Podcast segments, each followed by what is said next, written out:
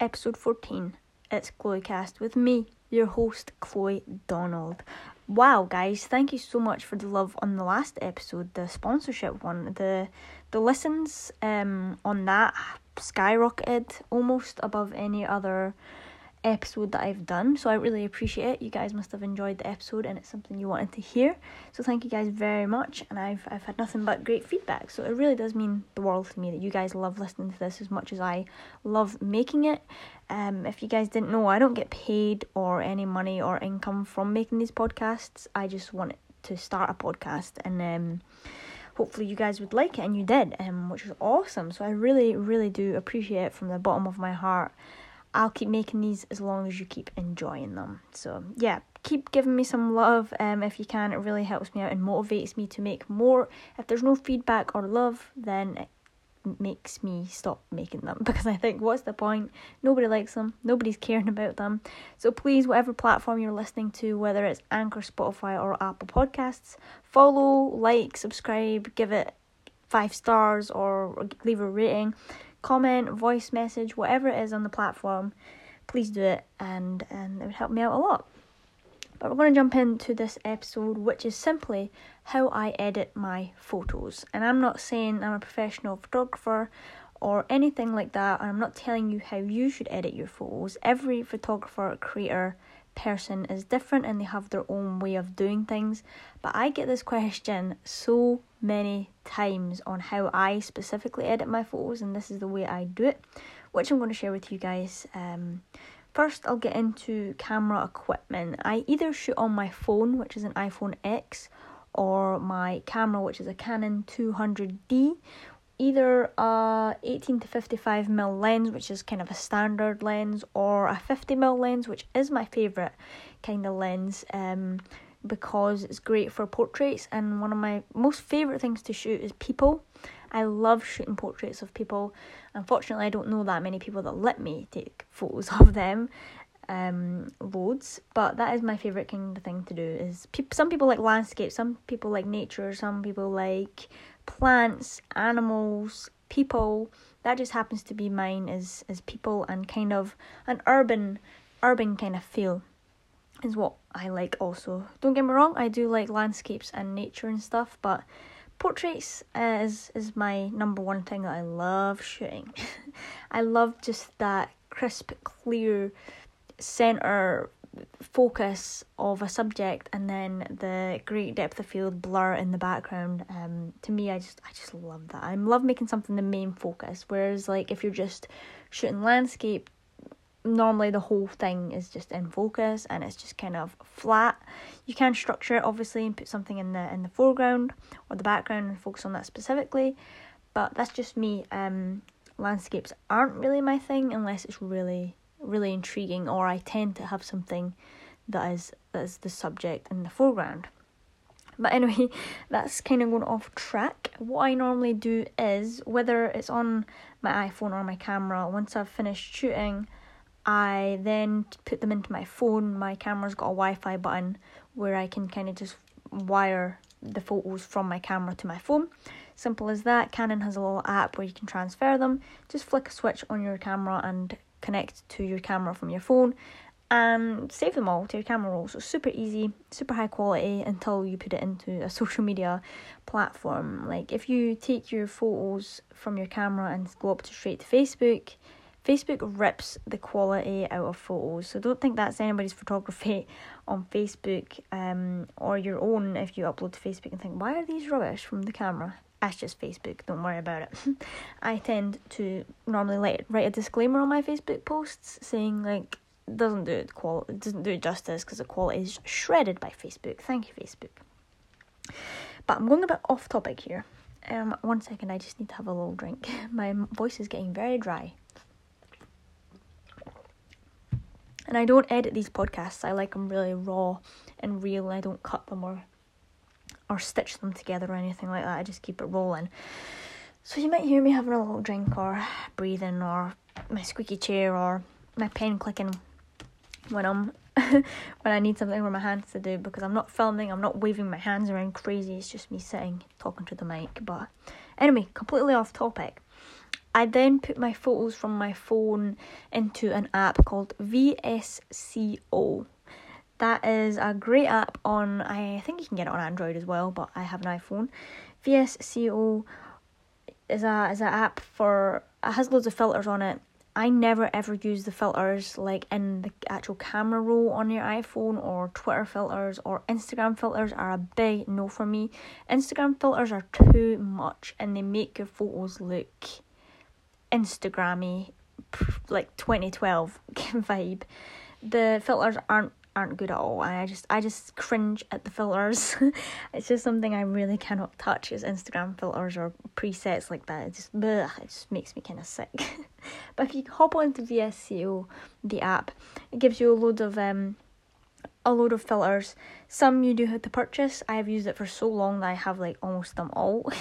but there are they do become the ones that are your favourites and you kind of tend to go to once you get used to the app. There's one um that is great for green outdoor tones and I kind of always use that one for the for my adventures.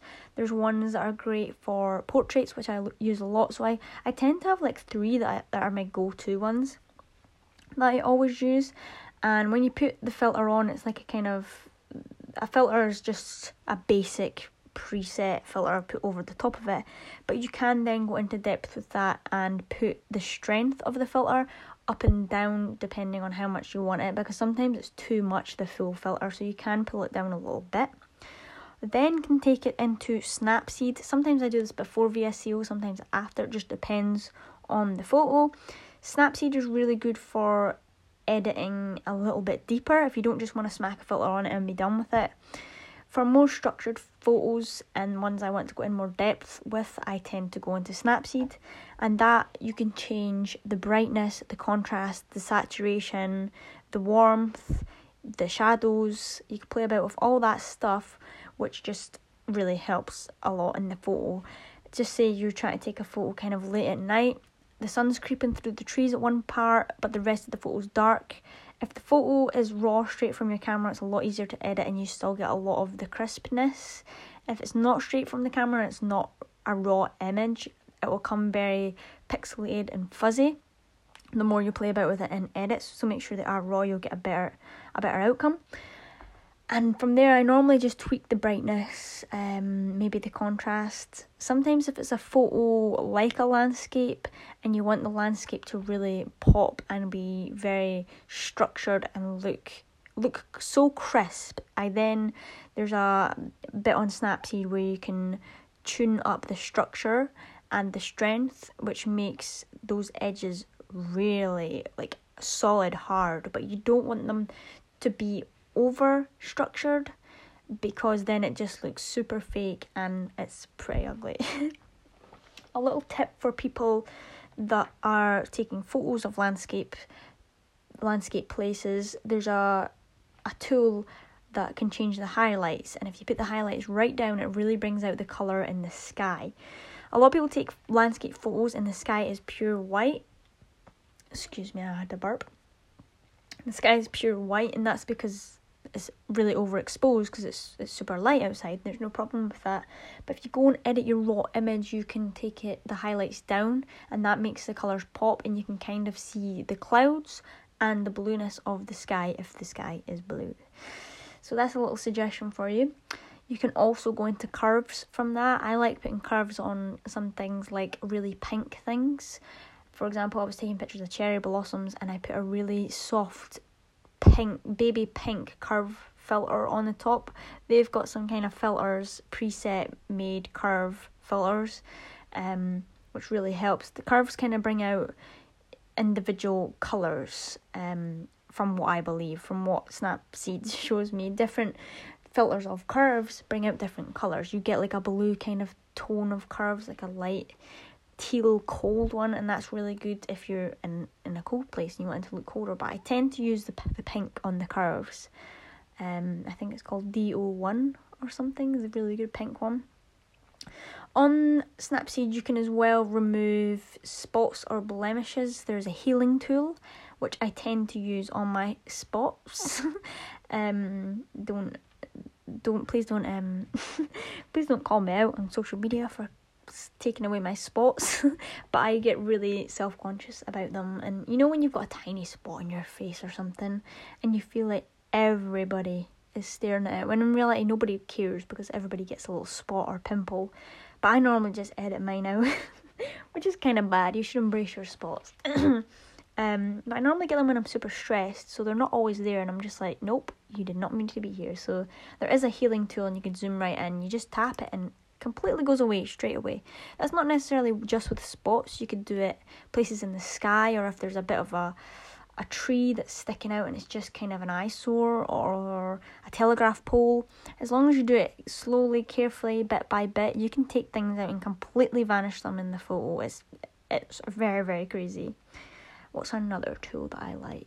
Um, selective, that's a really good tool. If you don't want to brighten up the whole image, you can put the selective edit on it and you can select just one part of the photo and brighten that up.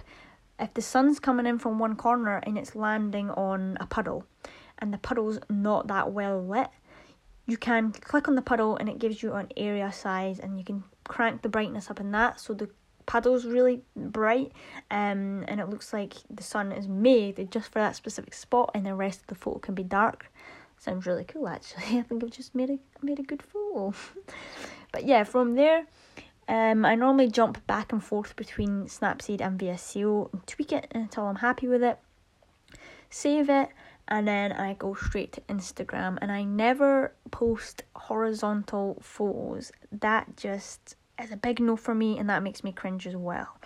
I think I have a couple of times because I've had no other choice because I really like the image, but and I couldn't make it portrait vertical even. It just doesn't look good on a feed, I don't think. And with Instagram, people are constantly scrolling. People hardly even stop. They just scroll, scroll, scroll, scroll. So especially if you're a business or a budding photographer, the bigger the photo, the more time somebody's going to spend looking at it so think about you're scrolling through your phone right now. A horizontal photo is going to take up a tiny bit of this their the person's screen who's looking at it, and they're just going to swipe straight past. Whereas a vertical photo takes up more than of their phone than a than a horizontal. Almost all their phone on an iPhone if you've got a big image. So I tend to post the biggest image I can, be right there in people's faces. That's how I edit Instagram photos, and a lot of people ask me how I do it on my story.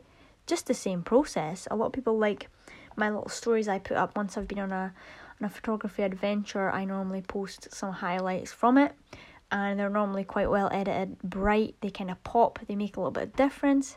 That's because when people upload on their stories, it's just kind of raw and and straight out from their Instagram camera. Whereas I don't do that. It's all from my camera, um, and then put into my phone.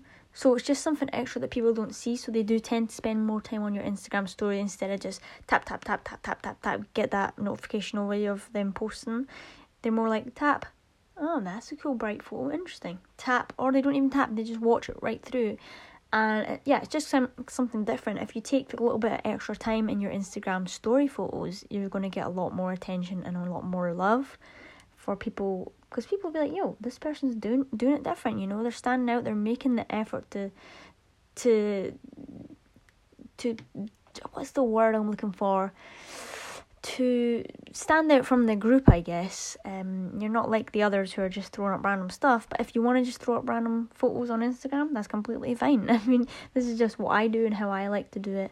Um, when I can be bothered, it is very time consuming if you go on a on a trip and you narrow it down to 50 photos that you really like and you want to put 50 photos on your Instagram story and you've got to do the snapseed, the VSCO, the cropping, all that stuff on each photo, very time consuming. But the outcome is absolutely beautiful. But that that's my tips. A lot of people message and say like how do you how do you edit your photos for your story? How do you do that? It's very, very simple. There's no there's no trick to it. I just edit them and throw them up there. But I guess that's what people wanted to hear and and wanted to know the apps and that's the two apps I use and it's just all about being creative, using your mind, getting cool shots, being different from the group and editing wisely. Don't over edit, don't under edit. You want to find that balance to make just a nice photo, something that's easy on the eyes that people go, "Wow, that's a beautiful picture." And the more time you spend, practice makes perfect. My photos years ago, terrible, very, very contrasty, structured, and too far down on the highlights. It came out looking so fake. You've probably seen those photos are over edited. They just look terribly fake. Almost choked on my own saliva. One second. Jeez, talking too fast. Almost choked. Um, yeah, so the only way to learn is to keep doing it. So I'd advise you to keep going, keep posting, and wait for people's feedback. Or maybe put up at the end of your story, like, did you enjoy that? Or what was your favourite image? You know, get people's feedback if that's what you're into. But I think that's all I've got to say about how I edit photos. I don't think this podcast episode was very interesting, but I put on my Instagram story yesterday ideas for podcasts. What do you guys want to hear? And half of them were how I edit my photos. So I hope that cleared something up. So definitely go and try it. And if you do upload photos to your Instagram, definitely tag me in them and let me see them. If you're using VSCO or Snapseed, and I can try help you out, give you some tips, see what I think. That'd be awesome. Make sure you use the hashtag ChloeCast and I'll, I'll find it and tag me. Um, just search my name, Chloe Donald, on all social media. I'm sure I'll pop up. I've got rainbow hair. That's all you need to know. I don't think very many people have rainbow hair, so I will surely pop up. Anyway, that's all I'm going to say on the episode. I hope you guys enjoyed it. If you did, you guys know what to do. Follow, subscribe, leave a rating, or whatever it is. I'd love to hear you guys' feedback and what you want to hear in the future. Thank you guys so much. You're awesome. Goodbye.